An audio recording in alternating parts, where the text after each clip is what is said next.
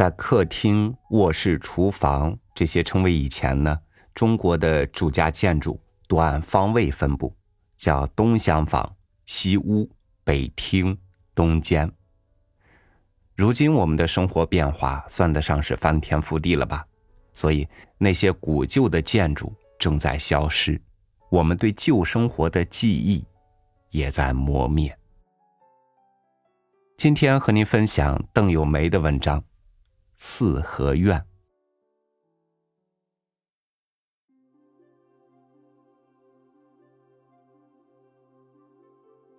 报纸上说，今后北京的城市建设。要注意保持京城特点原有风貌了。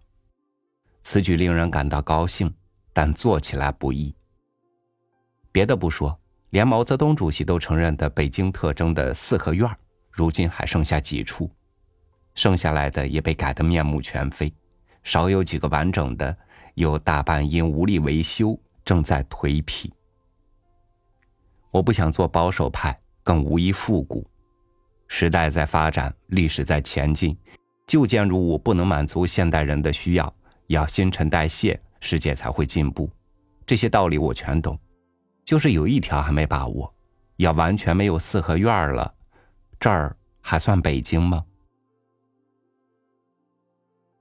欧洲也有个名城叫巴黎，巴黎人在塞纳河边盖了一两组现代派超高层建筑后，越看越别扭。感到照这么干下去就没有巴黎了，于是做出决定，绝不在老城区再盖那类建筑，旧建筑毁了照样复制，维修也整旧如旧，原来砌错了一块砖头，画坏了一块墙壁，修复时要照样砌错画错，不准改正。要盖新建筑，另找地方，巴黎还是巴黎。如果他们的做法值得借鉴，咱北京拆四合院时也别那么手狠。新盖楼房不一定非在老建筑地盘上除旧布新。既然花钱找地方盖假大观园、假荣国府，不如留下点真王府、真园子，用盖假古董的地方盖新楼。不只是王府宅门，普通而标准的四合院，典型的小胡同。保留几处也绝不算多余。他们有存在理由，有保留的价值，就是从经济着眼，长远看也比拆了盖宾馆上算。四合院不只是几间房子，它是中国古人伦理道德观念的集合体，艺术美学思想的凝固物，是中华文化的立体结晶。不是砌几堵墙盖上个顶儿就叫四合院。四合院是砖瓦石当做笔墨纸，记载了中国人传统的家族观念和生活方式。不要说整个宅院，就那个大门口便有不少讲究。要进院子，先得入门。四合院好比一本大书，这大门就是封面。人们见到一本书，都先看封面，了解一下它是谁写的，什么内容。四合院也一样。生人到此，在门前一站，上下左右一瞧，对这家主人就能知道个大概齐：是官宦还是商民？若是官员，又是什么品级？是否王公贵族？有什么爵位？受什么封赏？从这大门上都能找到记号，看到标志。如果要进去拜访，知道这些。就不致失礼漏怯。从这也看出中国人对大门的重视，要不怎么说亲讲究门当户对，交友要问门第如何呢？人们还把奇怪叫邪门儿没有希望叫做门儿都没有。老年间要是就有电视剧，那剧名绝对不会叫“爱你没商量”，八成得叫“爱你认准了这一门儿”。要说整个的四合院太费功夫，我也没那么大学问。对四合院的研究我还刚入门，所以凑合着能介绍一下这门要想把大门看清楚，得先把它关上。咱们站在大门之前，台阶之上，从上往下看，北京的四合院大多是明清建筑，多数建的是屋宇式正门。这种门实际是一排房子，中间开个过道。这一排是几间，房顶用的什么瓦，门上钉多少钉，却处处有讲究，事事有学问。在有皇上的时代，这些居然连皇上都过问，并降旨实为制度。不守制度就叫逾制，逾制皇上是要治罪的。这一套本来是汉族统治者兴起来的，满族皇帝入关后，在这一点上则全盘汉化了。满洲八旗入关前，本来是不住四合院的。居民多是三面篱笆一面房，南北大炕生火墙。冬天室内外温差大，窗纸糊在屋内便会被水汽沤烂。屋架不高，在房棂拴根绳，吊起个篮子就可做小孩的睡床。因而东北三大怪中有两怪是窗户纸糊在外，养活孩子吊起来。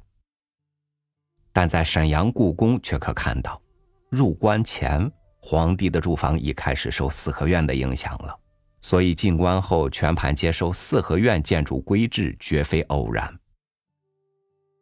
顺治九年，皇帝便命政府对四合院建筑的作用做了新的规定。按这个规定，亲王府正门是一溜七间，其中有三间开门，上盖用绿琉璃瓦。每门金钉六十有三。世子府减亲王七分之二，也就是五间。到贝勒就只能是正门三间，启门一间了。这几间门房上边用大屋脊设稳，脊上有仙人走兽。这是王府、贝勒、贝子府的规制，普通百姓、一般官家。没这份威风。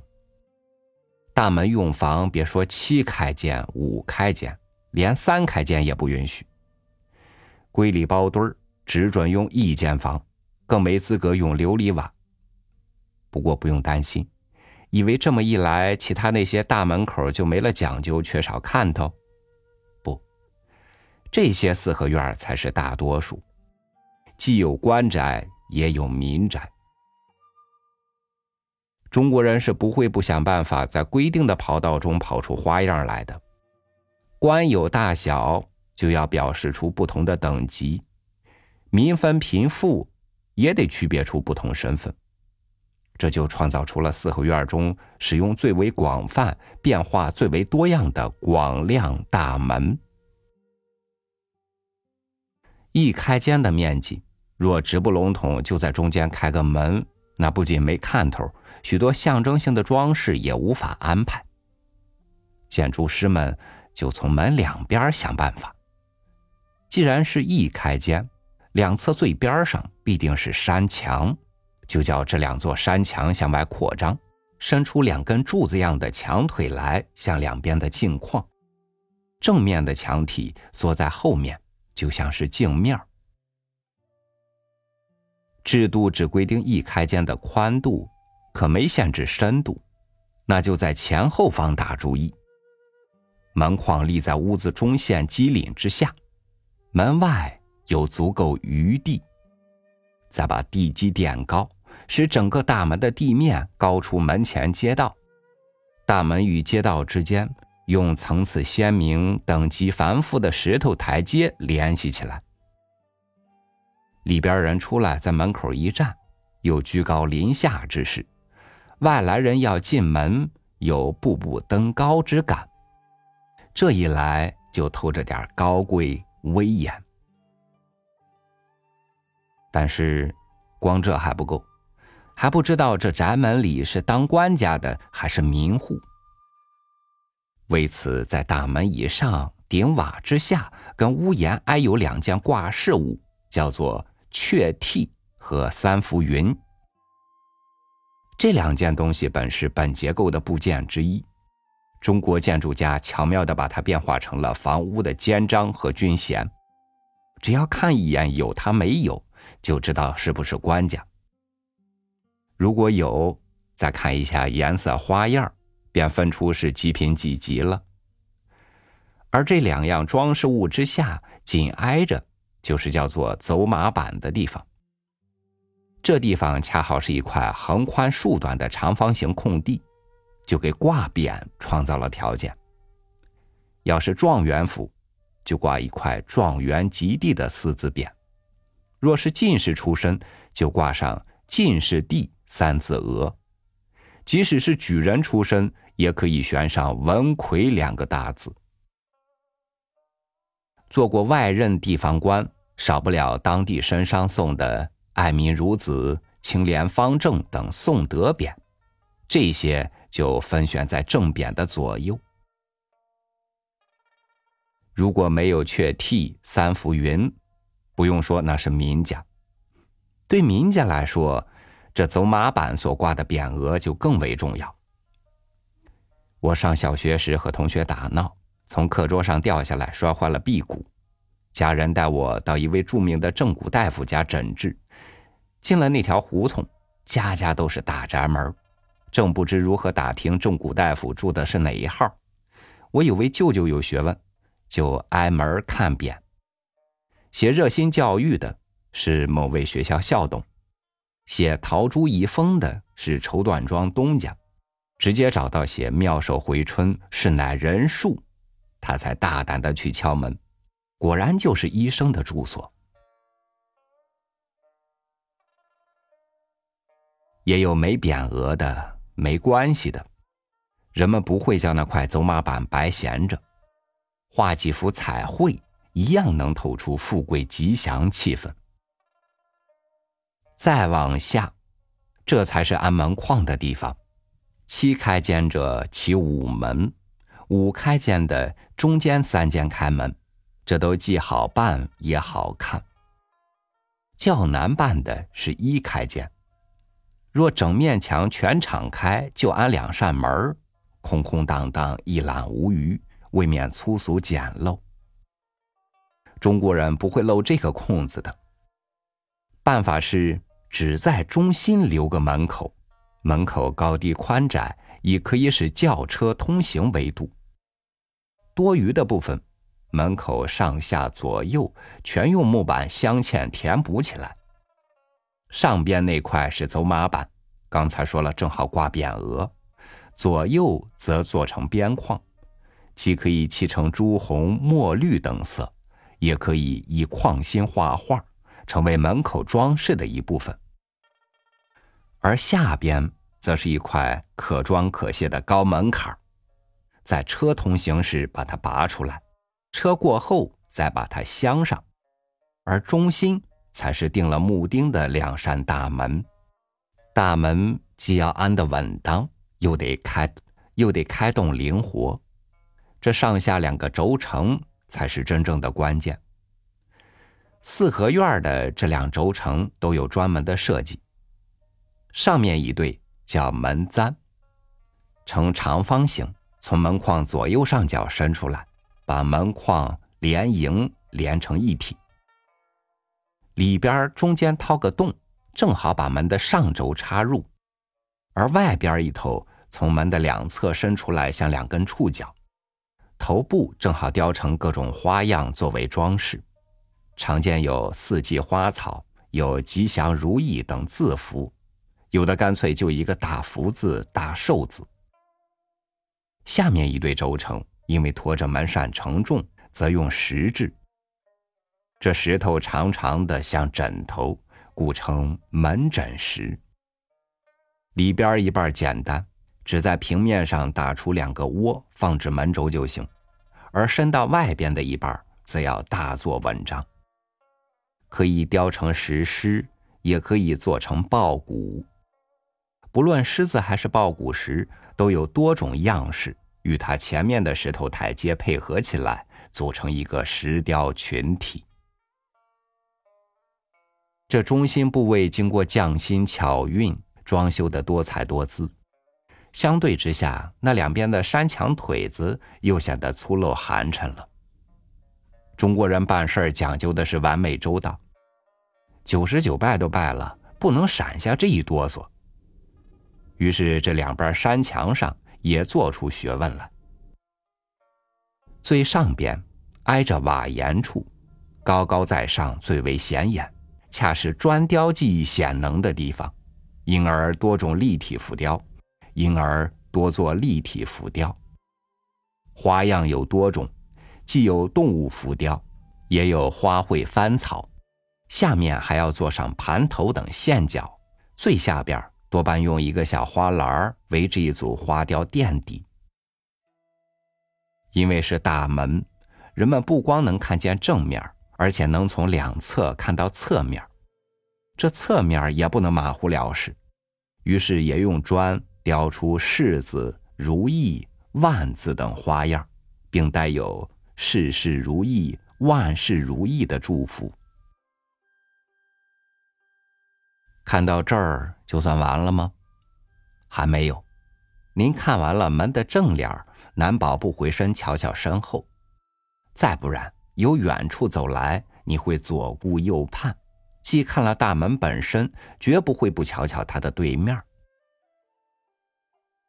门前大街两侧是一个建筑单元，一个艺术空间。大门修得再好，对面乱七八糟也不成体统，也造不成完整的艺术形象。大门对面作为陪衬和对应的建筑物，就是影壁。这院外的影壁是段独立的墙壁，有一字形与八字形两种。不论哪种，上边都要起基，其做法和屋顶一样；下边则要建须弥座或剪墙。影壁的要点是影壁心，影壁心。有硬心与软心之分。硬心要用斧刃方砖磨砖对缝斜砌而成，四周及中间可以加上各种雕饰花样，按雕饰花样多少而分。四周及中间可以加上各种雕饰花样，按雕饰花样多少而分，又可以分作中心四叉带三层檐、中心四叉带柱方、中心带雕砖匾牌。多种，而中荷花、莲花、松竹梅、牡丹、荷花、莲花、松竹梅、岁寒、三友等等花色。有柱方的柱顶上头要做平行花样，须弥座上也需雕有花草事物，而匾牌上则必用红喜、迎祥、敌吉、简等词句。说到这儿，就不妨闭上眼，设想一下：您因事初次拜访一户人家，顺着胡同由远而近走过来，迎面看见这家宅门，左边是八字形又高又大的影壁，影壁顶上是黑色铜瓦元宝基，影壁下面是汉白玉的须弥座，影壁四边是雕的万字不到头的边框，往里。又是砖雕梅兰竹菊花卉，影壁中心砖雕匾牌大书“简”二字。往右看，好大一个门楼，门楼顶上起鸡，屋角却没有仙人走兽，便知道这一户不是王府贝勒。可是往下一看，房檐下却是彩画的雀巢，三浮云紧挨着走马板上悬挂的匾额。黑匾金字上写的是“画背草木，勤政爱民”，便知也绝不是百姓，而是这位官员的底底了。再往下看，果然乌漆大门上寿官门环，门环旁七书门对，上联写“诗书记事”，下联写“忠厚传家”。门框两侧楹联用的是。书为至宝一生用，心作良田万事耕，便进一步知道这是位科举出身文官。门上方两侧伸出精雕彩绘的门簪，门簪上刻着吉祥如意。门下边两边石狮把门，汉白玉石阶一直铺到当街，街边又有上马石拴马桩。大门两侧突出的山墙腿子磨砖对缝，上下都有雕花。两个墙腿子之间，门前顶棚之下一溜悬挂着四盏皮灯。置身于此，必然被一种庄重高雅的气氛所感染，然后才带着谦恭的态度走上石阶，叩响门环。你也许以为大门这一部分已经关上完毕，可以入门了。但门内一阵响动，大门洞开，这时您才发现，看了半天只看完一半。原来大门是安在基岭之下的，恰好是门楼的正中间。大门之内还有一半，里边那一半比外面更辉煌、更多彩。同是一个屋顶。大门外边一半是天花，大门以里则是吊顶。两侧墙面被梁柱隔成了数块大小不等的长方形墙面，每块都以其形状做成浮雕或彩画。块小的可以雕刻花鸟竹石，块大的可以画人物故事。松下问童子，渔樵耕读，钟子期听琴。有情有景，百观不厌。靠近山墙顶部的那块三角墙面，被梁柱隔的块更小了，人们称作五花象眼，则干脆用黑白两种灰连刻带塑做成半立体的图案或图画来。山墙下边，沿着东西各放一条春凳。越过春凳往里看，迎着大门，却又立着了一面影壁。影壁前竖着假山石，种了碧桃、海棠，东西两边又各有一道矮墙，墙中各开了一个月亮门洞。月亮门洞中是绿色大漆撒金粉的平门。到这为止，你才算看见。大门这一组艺术空间的全部，但也只是看到了大门。至于四合院里边是什么样，还没看见，那是入门以后的事。咱看了半天，编辑给的时间已经用完，还没入门呢。由此可以相信，四合院确实是中国人在建筑艺术的一大创造。对世界文化一大贡献，称得上是一门学问。要叫它消失在咱们手里，对祖宗对后人都不好交代。所以我拥护有关部门的主张，有选择、有计划的抢救保留部分四合院。愿文化界朋友为保持北京独有面貌，多做点呼吁游说工作。一个没有城墙的北京城。已经成为世界的遗憾了。别再叫北京成为没有四合院的北京。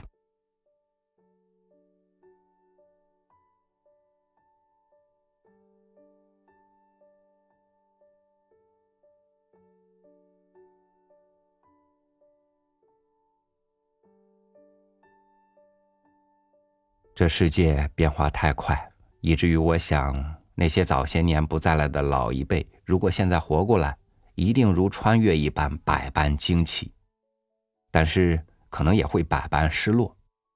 惊奇的是，世界像幻想出来的一般多姿多彩；而失落的是，他原来的世界已经被无情的覆盖在新世界之下，不见天日了。或许很快的，我们也将被更新的世界。所覆盖吧。感谢您收听我的分享，我是爱怀旧的朝雨，晚安，明天见。